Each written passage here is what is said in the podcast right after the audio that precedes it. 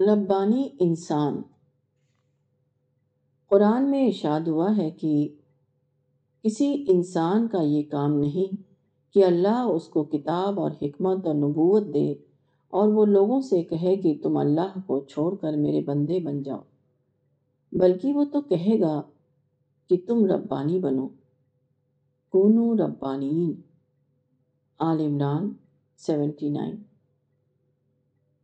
ربانی کا مطلب ہے رب والا اللہ والا خدا پرست یہ ایک مومن کی شخصیت کو بتانے کے لیے نہایت صحیح اور بامانی لفظ ہے پیغمبر کی دعوت ایک لفظ میں یہی ہوتی ہے کہ اے لوگوں تم اپنے آپ کو ربانی انسان بناؤ جو لوگ پیغمبر کی دعوت کو قبول کرتے ہیں ان کی خاص صفت یہی ہے کہ وہ اللہ والے انسان بن جاتے ہیں ایمان کے نتیجے میں ان کے اندر جو شخصیت ابھرتی ہے وہ ربانی شخصیت ہوتی ہے ہر آدمی جو اس دنیا میں ہے اس کی زندگی کا کوئی نہ کوئی رخ ہوتا ہے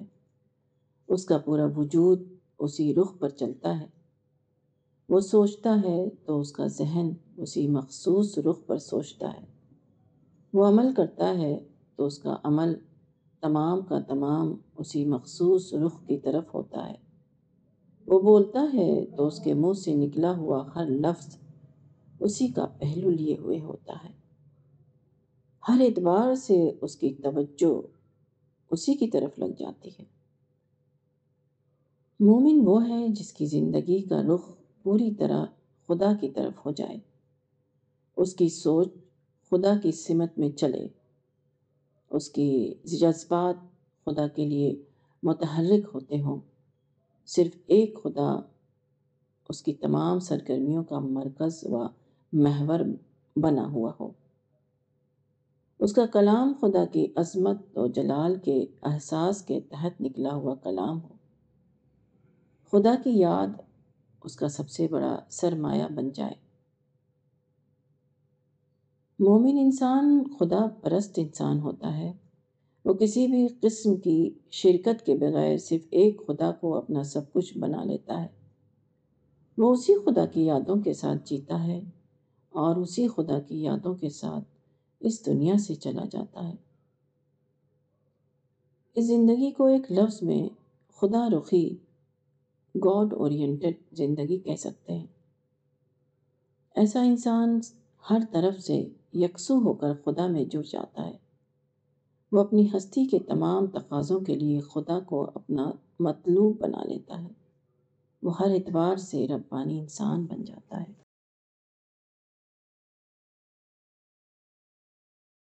صاحب معرفت ایک روایت کے مطابق رسول اللہ صلی اللہ علیہ وسلم نے فرمایا کہ حیا اور کلام سے عاجز ہونا ایمان میں سے ہے بعض صوفیہ کا قول ہے کہ جس شخص کو اللہ کی پہچان ہو جائے اس کی زبان گویائی سے تھک جائے گی جس طرح خالی برتن زیادہ آواز دیتا ہے اور جو برتن بھرا ہوا ہو اس میں آواز کم ہو جاتی ہے کم پانی میں پتھر پھینکیں تو بہت زیادہ تموج ہوگا مگر سمندر میں پتھر پھینکیے تو اس میں اس کی وجہ سے کوئی تموج نہیں ہوتا یہی معاملہ انسان کا ہے خالی انسان زیادہ بولتا ہے اور بھرا ہوا انسان ہمیشہ کم بولتا ہے اللہ کی معرفت سب سے بڑی حقیقت کی معرفت ہے آدمی جب اللہ کو اس کی اتھا عظمتوں اور اس کی بے پایا کمالات کے ساتھ پاتا ہے تو اپنا وجود اس کو بالکل حقیر معلوم ہونے لگتا ہے اس کو محسوس ہوتا ہے کہ اللہ سب کچھ ہے اور اس کے مقابلے میں میں کچھ نہیں ہوں یہ احساس ہے فروتنی اس کی زبان کو بند کر دیتا ہے وہ حیرانی کی کیفیت میں گم ہو کر رہ جاتا ہے مزید یہ کہ اللہ کی معرفت آدمی کے اندر ذمہ داری اور جواب دہی کے شعور کو جگاتی ہے تو محسوس کرنے لگتا ہے کہ ہر ہر کام اور ہر ہر بول کا مجھے قادر مطلق کے سامنے حساب دینا ہے یہ احساس اس کو مجبور کرتا ہے کہ وہ ناپ تول کر بولے وہ کہنے سے پہلے سوچے اور اظہار سے پہلے احتساب کرے خدا کی معرفت آدمی کے اندر سنجیدگی پیدا کرتی ہے اور سنجیدگی عین اپنے مزاج کے مطابق آدمی کو خاموش کر دیتی ہے خاموشی کوئی سلبی کیفیت نہیں وہ عین ایجابی عمل ہے خاموشی آدمی خاموش آدمی یہ بتا رہا ہوتا ہے کہ وہ گہرا آدمی ہے وہ بلند تر حقیقتوں کو پائے ہوئے ہے خاموشی اس بات کی علامت ہے کہ آدمی بولنے سے پہلے سوچتا ہے وہ کرنے سے پہلے اپنے کرنے کو تولتا ہے خاموشی فرشتوں کے ساتھ مشابہت ہے کیونکہ فرشتے خاموش زبان میں بولتے ہیں جس آدمی کو فرشتوں کی ہم نشینی حاصل ہو جائے وہ خاموش زیادہ دکھائی دے گا اور بولتا ہوا کم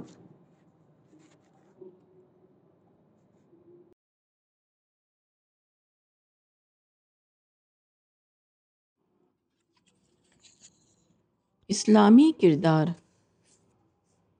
خدا سب سے بڑا ہے وہ سب سے زیادہ کامل ہستی ہے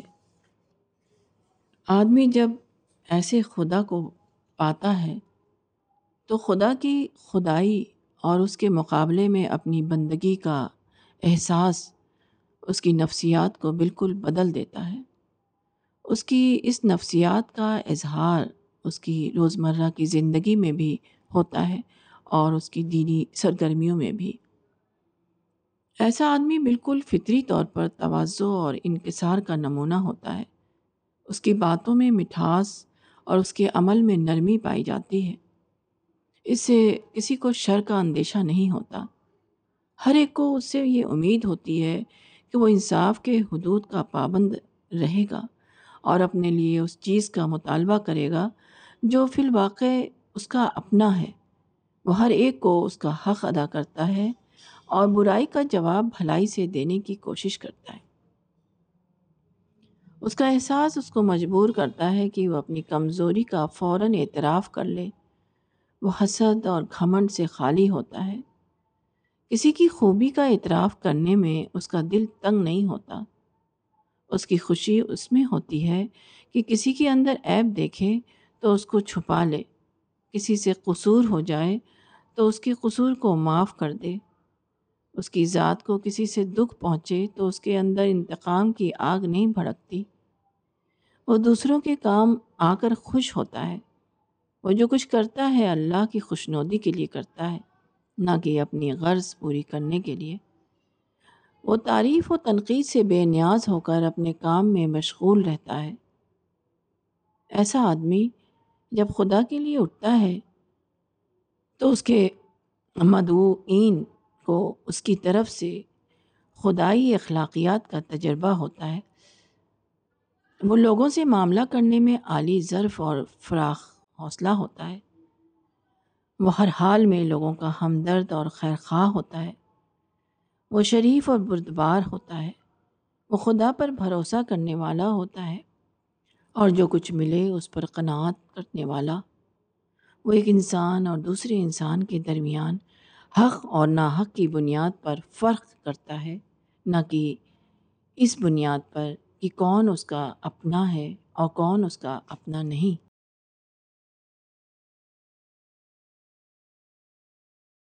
مومن کیسا ہوتا ہے مومن وہ ہے جو خدا کو اس حیثیت سے پالے کہ وہ سب سے زیادہ خدا سے ڈرے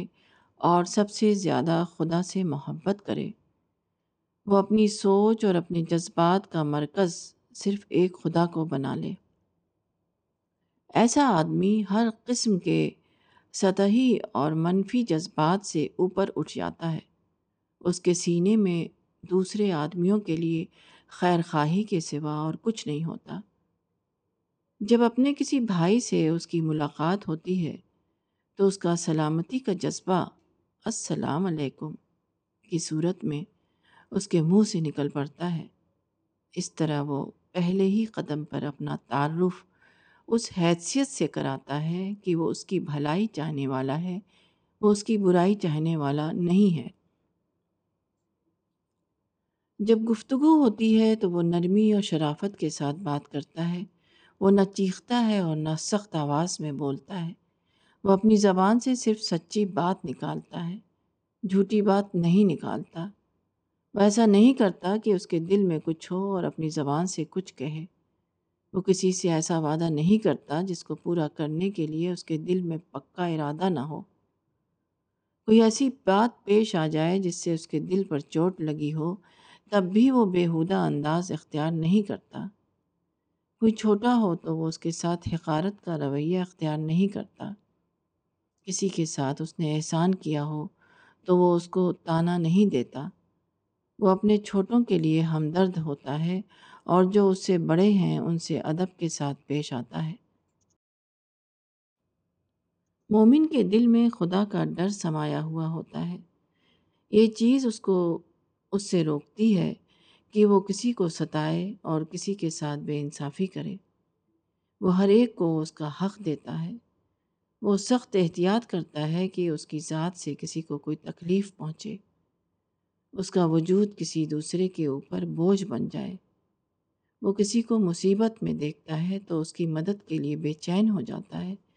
اور اگر وہ مدد کرنے کی طاقت نہ رکھتا ہو تو اس کا دل اس کے لیے دعائیں کرنے لگتا ہے اگر وہ اپنے عمل سے کسی کو نہ دے سکے تو وہ اپنے دل اور اپنی زبان سے اس کو وہ بہترین چیز دیتا ہے جو وہ اسے دے سکتا ہے مومن وہ ہے جو اپنے آپ کو خدا کی نگرانی میں سمجھے جو یہ سمجھ کر زندگی گزارے کہ اس کو اپنے ہر قول و فعل کا جواب خدا کو دینا ہے جو کمزور کے معاملے میں شریر نہ بنے کیونکہ ہر کمزور کے ساتھ اس کا خدا کھڑا ہوا ہے جو طاقتور سے مرعوب نہ ہو کیونکہ بالآخر ہر ایک خدا کے آگے بے طاقت ہو جانے والا ہے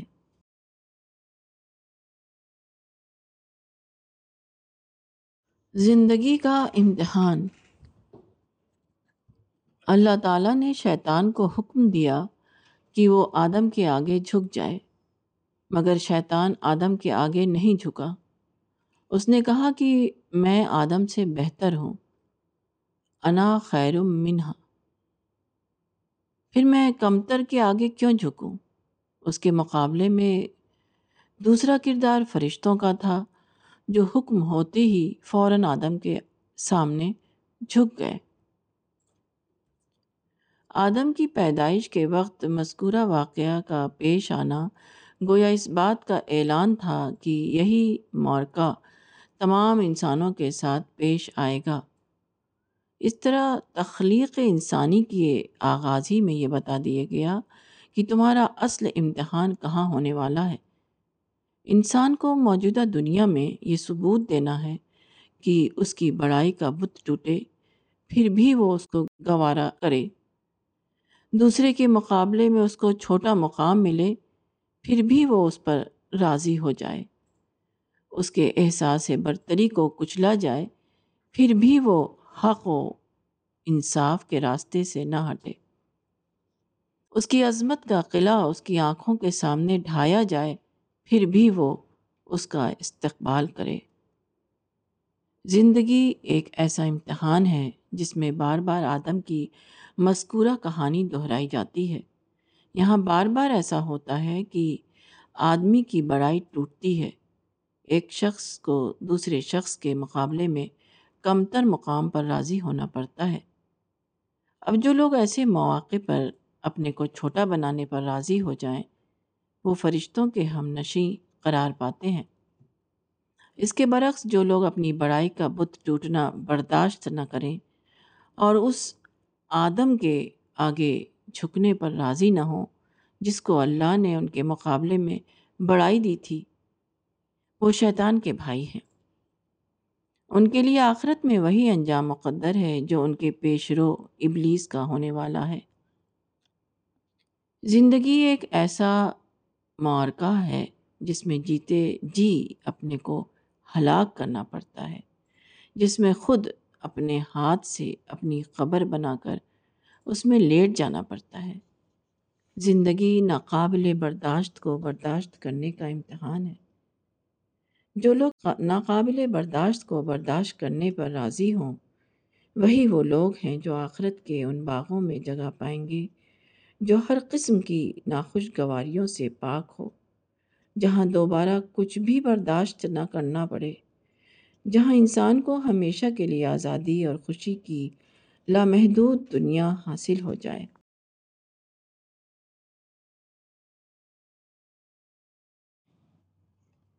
شیر دیکھ رہا ہے جم کاربیٹ ایک انگریز تھا وہ انیس سو سات میں ہندوستان آیا اس کو معلوم ہوا کہ کمایوں یو پی کے جنگلوں میں بہت سے مردم خور شیر ہیں وہ اپنی رائفل لے کر کمایوں کے جنگل میں پہنچ گیا انیس سو سات میں اس نے پہلے مردم خور شیر کو اپنی گولی کا نشانہ بنایا جو چار سو تیس آدمیوں کو مار کر کھا چکا تھا جم کاربیٹ نے کمایوں کے جنگلوں میں بائیس سال گزارے اس نے اپنی جان کو خطرے میں ڈال کر ایک درجن سے زیادہ مردم خور شیروں کو ہلاک کیا اس سے جان جوکھم کام کا واحد انعام جم کاربٹ کی یہ روحانی تسکین تھی کہ وہ زمین کے ایک چھوٹے سے حصے کو اس قابل بنائیں کہ ایک لڑکی محفوظ طور پر وہاں چل سکے satisfaction at having made a small portion of the earth safe for a girl to walk on Jim Corbett نے اپنی کتاب کمایوں کے مردم خور شعر مین ایٹرز آف کمایوں میں اپنے ان تجربات کو تفصیل کے ساتھ بیان کیا ہے جو مردم خور شیروں کا مقابلہ کرتے ہوئے اسے پیش آئے ایک موقع پر اس نے لکھا ہے کہ دن کی روشنی میں بھی شیر کی قربت حتیٰ کہ اس وقت بھی جب کہ اس نے آپ کو دیکھا نہ ہو خون کی گردش میں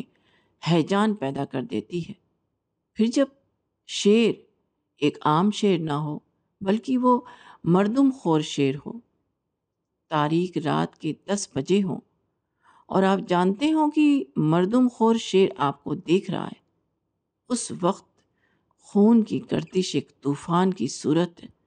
اختیار کر لیتی ہے the near proximity of a tiger in daylight even when it has not seen you, causes a disturbance in the bloodstream. When the tiger is not an ordinary one, however, but a man-eater, and the time is 10 o'clock on a dark night, and you know the man-eater is watching you, the disturbance in the blood becomes a storm. یہ احساس کہ شیر میرے قریب ہے اور وہ مجھ کو دیکھ رہا ہے آدمی کے خون میں طوفان برپا کر دیتا ہے پھر اس انسان کا کیا حال ہوگا جس کے اندر یہ یقین آ جائے کہ وہ خدا جو تمام شیروں کا اور تمام زمین و آسمان کا خالق ہے وہ میرے قریب ہے اور مجھ کو اس طرح دیکھ رہا ہے کہ میری کوئی چیز اس سے چھپی ہوئی نہیں رہ سکتی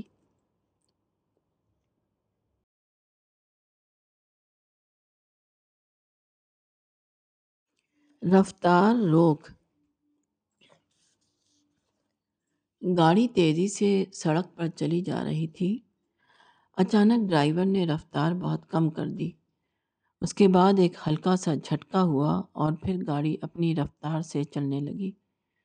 میں نے باہر کی طرف دیکھا تو سڑک کے کنارے ایک بورڈ پر لکھا ہوا تھا رفتار روک اسپیڈ بریکر سڑک کے ہاتھ سے زیادہ تر گاڑی تیز دوڑانے سے ہوتے ہیں چنانچہ سڑکوں پر جگہ جگہ اونچا سا مینٹ کی مانند بنا دیا جاتا ہے تاکہ لوگوں کو رفتار گھٹانے پر مجبور کیا جا سکے اسی بنا پر اس کو اسپیڈ بریکر رفتار توڑنے والا کہا جاتا ہے یہ سڑک کے سفر کو محفوظ بنانے کا طریقہ ہے اسی طرح ضرورت ہے کہ زندگی کے سفر کو محفوظ بنانے کے لیے بھی اسپیڈ بریکر ہوں آدمی اپنے کو آزاد سمجھ کر بے لگام ہو جاتا ہے وہ اپنے کو صاحب اختیار پا کر سرکشی کرنے لگتا ہے وہ بظاہر دیکھتا ہے کہ اس کو کوئی روکنے والا نہیں اس لیے وہ سمجھ لیتا ہے کہ میں جو چاہوں کروں اور جس طرح چاہوں رہوں ایسی حالت میں اگر رکاوٹیں نہ ہوں تو آدمی بالکل بے قید ہو کر رہ جائے گا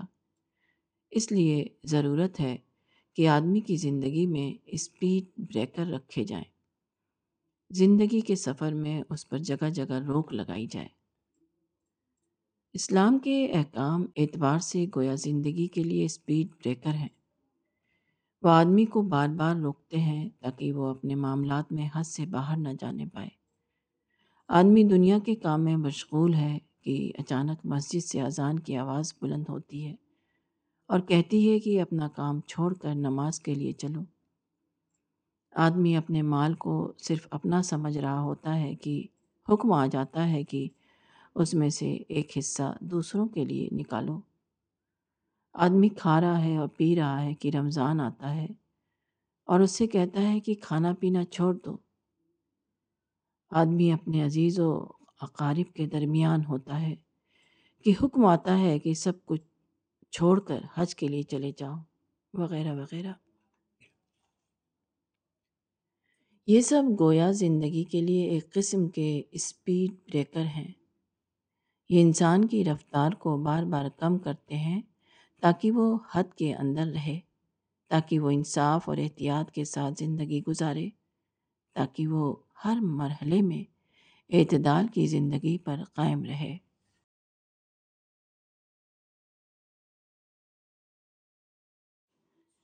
دو قسم کے لوگ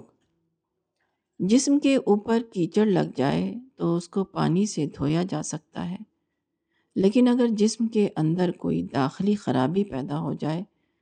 تو اس کو دھو کر صاف کرنا ممکن نہیں یہی معاملہ دین کا بھی ہے اگر آدمی اوپری طور پر کسی دینی خرابی میں مبتلا ہو تو اس کے متعلق امید ہے کہ اللہ تعالیٰ اس سے درگزر فرمائے گا مگر جن کے گناہوں نے جسم سے لے کر روح تک ان کا احاطہ کر لیا ہو ان کے لیے اللہ تعالیٰ کے لیے یہاں معافی نہیں ایک برائی وہ ہے کہ جب آدمی اس کو کرے تو اس کا دل اس کا ساتھ نہ دے اس کو یہ احساس اتاتا رہے کہ وہ گناہ کر رہا ہے اپنے اس فعل کی بنا پر اس کو خود اپنے آپ سے نفرت ہو جائے وہ شرمندہ ہو کر معافی چاہے اور شیطان سے پناہ مانگتا ہوا اللہ کی طرف دوڑ پڑے ایسے آدمی کی اندرونی حالت اس بات کا ثبوت ہوتی ہے کہ اس کا گناہ اوپری گناہ تھا وہ اس کی روح کا گناہ نہ تھا اس کی برائی کی مثال ایسی ہے جیسے کسی کے جسم کا اندرونی نظام تو صحت مند تھا البتہ اس کے جسم کے اوپر کسی وجہ سے گندگی لگ گئی یہی وہ لوگ ہیں جن کے لیے تسکیہ کا وعدہ ہے اللہ تعالیٰ ان کو پاک فرمائے گا اور آخرت میں ان کو اس قابل بنا دے گا کہ وہ جنت کی پاکیزہ دنیا میں آباد ہو سکیں دوسرے لوگ وہ ہیں جن کی برائی ان کے اندر داخل ہو گئی ہو ان کے اعضا جو کچھ کریں وہ ان کے دل و دماغ کا سوچا سمجھا منصوبہ ہو ان کا فعل محض وقتی جذبے کے تحت صادر نہ ہوا ہو بلکہ اس کے پیچھے حسد بغض قبر انتقام اور سرکشی جیسے اندرونی جذبات کام کر رہے ہوں ان کے ظاہری عمل میں ان کے اندرونی احساسات پوری طرح شریک ہوں ایسے لوگوں کی خرابی اوپری خرابی نہیں وہ ان کی شخصیت میں آخری گہرائی تک اتری ہوئی ہے اس قسم کے لوگ تزکیہ خداوندی سے محروم رہیں گے وہ آخرت میں جہنم کے مستحق قرار پائیں گے پہلی قسم کے لوگ دنیا ہی میں اپنا حساب آپ کر رہے ہوتے ہیں ایسے لوگ آخرت کے حساب سے بچ جائیں گے دوسری قسم کے لوگ دنیا میں اپنے حساب سے غافل ہوتے ہیں یہی لوگ ہیں جو آخرت میں پکڑے جائیں گے اور جو شخص آخرت میں پکڑا جائے اس کے لیے نجات کی کوئی صورت نہیں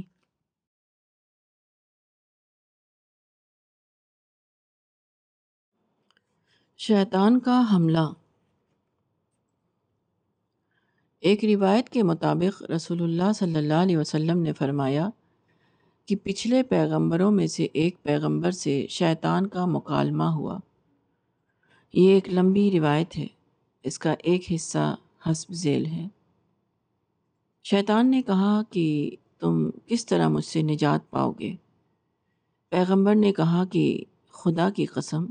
جب بھی میں نے تیری طرف سے کچھ محسوس کیا تو میں نے تجھ سے اللہ کی پناہ مانگی دشمن خدا نے کہا کہ تم نے سچ کہا اسی کے ذریعے تم مجھ سے نجات پا سکتے ہو پھر پیغمبر نے کہا کہ مجھے بتاؤ کہ تم کس چیز کے ذریعے دوبارہ انسان کے اوپر غلبہ حاصل کرو گے شیطان نے کہا کہ غصہ اور خواہش کے وقت تفسیر ابن کثیر صفحہ پانچ سو اکیاون اس سے معلوم ہوا کہ آدمی جب غصے میں آتا ہے یا جس وقت اس پر کسی خواہش کا غلبہ ہوتا ہے تو وہ شیطان کے لیے غیر محفوظ بن جاتا ہے ایسا ہر موقع آدمی کے اندر ایک ایسی کمزوری پیدا کر دیتا ہے جہاں سے شیطان آدمی کے اندر داخل ہو جائے اور اس کو اپنا شکار بنا لے وہ اس کو جنت کے رخ سے ہٹا کر جہنم کے رخ پر چلانے لگے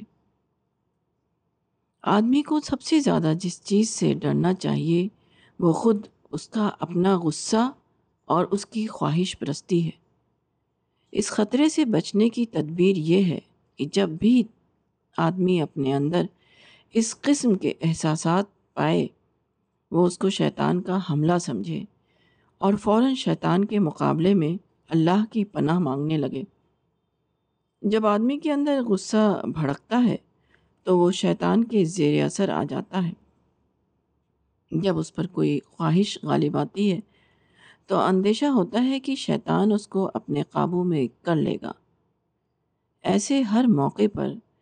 گناہ اور بے انصافی سے بچنے کی واحد کارگر تدبیر یہ ہے کہ آدمی اللہ کی مدد مانگے وہ شیطان کے مقابلے میں اللہ کی پناہ میں آ جائے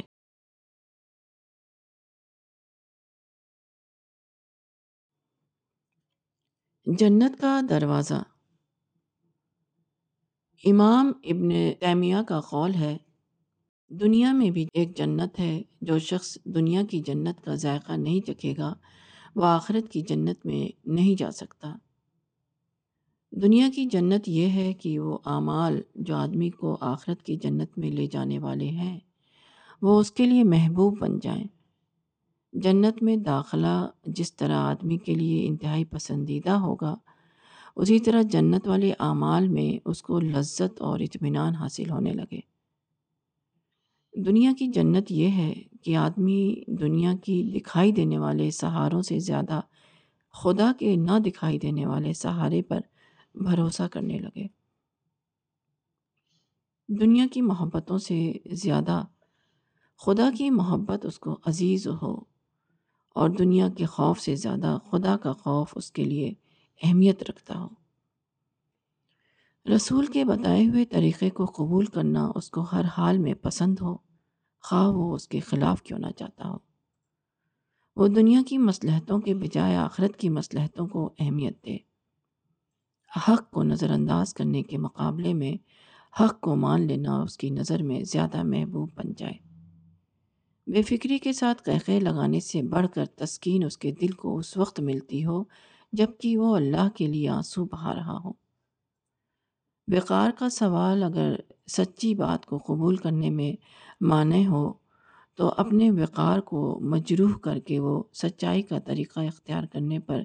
راضی ہو جائے جب اس کو کسی سے شکایت ہو تو انتقام لینے کے بجائے اس کو معاف کر دینے میں اس کا دل ٹھنڈک پاتا ہو حقوق کو غصب کرنے سے زیادہ اس کو یہ بات پسند ہو کہ وہ دوسروں کے حقوق ادا کرے جب اس کے سینے میں حسد اور بغض اور کھمن کے جذبات پھڑکیں تو ان کو ظاہر کرنے کے بجائے ان کو کچل ڈالنا اس کو زیادہ مرغوب ہو کسی کے خلاف بری رائے قائم کرنے سے زیادہ اس کو یہ بات پسند ہو کہ وہ اس کے بارے میں اچھی رائے قائم کرے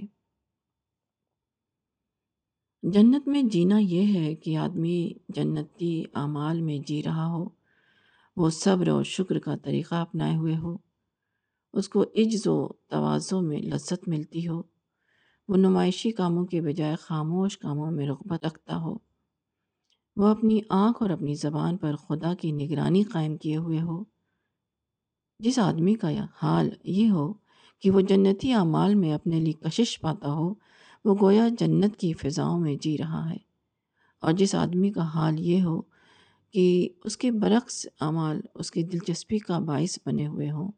وہ گویا جہنم میں اپنے صبح و شام بسر کر رہا ہے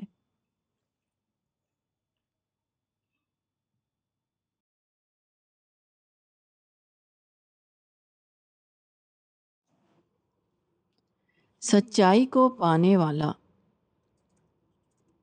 معانی کی دنیا خدا کے جلووں کی دنیا ہے کون ہے جو خدا کے جلووں کو انسانی زبان میں بیان کر سکے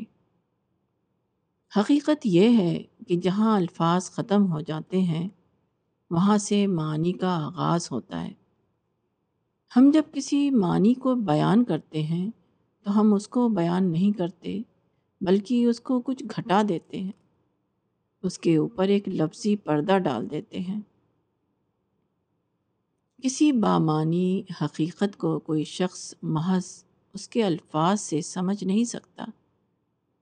ایک اندھا شخص کسی کے بتانے سے یہ نہیں جان سکتا کہ پھول کیا ہے اسی طرح ایک شخص جس نے معنوی حقائق کو دیکھنے کی صلاحیت اپنے اندر نہ جگائی ہو وہ معنوی حقائق سے باخبر نہیں ہو سکتا خواہ ڈکشنری کے تمام الفاظ اس کے سامنے دہرا دیے جائیں خواہ قاموس المانی سلمانی کی تمام جلدوں کو اسے پڑھا دیا جائے قرآن میں ارشاد ہوا ہے کہ یہ ایک ایسی کتاب ہے جس میں کوئی شک نہیں مگر اس کتاب سے ہدایت اسی کو ملتی ہے جو اپنے اندر تقوی کی صفت رکھتا ہو اس کا مطلب یہ ہے کہ سچائی اس کو ملتی ہے جس کے دل میں سچائی کی کھٹک موجود ہو جو شخص سچائی کی تلاش میں ہو سچائی جس کی ضرورت بن گئی ہو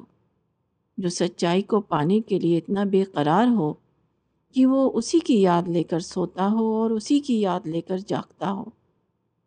جو آدمی اس طرح سچائی کا طالب ہو قرآن اسی کے لیے ہدایت بنتا ہے ایسا شخص گویا ہدایت کا نصف راستہ طے کر چکا ہے وہ اپنے اندر چھپے ہوئے الست کی خدائی آوازوں کو سن رہا ہے وہ اپنے اندر اس صلاحیت کو بیدار کر چکا ہے جو معانی کی زبان کو سمجھتی ہے ایسا شخص مادی دنیا سے بے رغبتی کی وجہ سے عالم حقائق سے اتنا قریب آ جاتا ہے کہ وہ فرشتوں کی سرگوشیوں کو سننے لگتا ہے نبوت کا علم ملنے سے پہلے یہ تمام تجربات آدمی کے اندر مبہم اور مجہول انداز میں ہوتے ہیں اس کے بعد جب قرآن کی آواز اس کے اندر داخل ہوتی ہے تو وہ اس کی کتاب فطرت کی تفسیر بن جاتی ہے وہ اپنے اندر چھپے ہوئے غیر ملفوظ اشارات کو ملفوظ زبان میں پا لیتا ہے اب قرآن اور قرآن کو پڑھنے والا دونوں ایک دوسرے کا مصنع بن جاتے ہیں قرآن وہ بن جاتا ہے اور وہ قرآن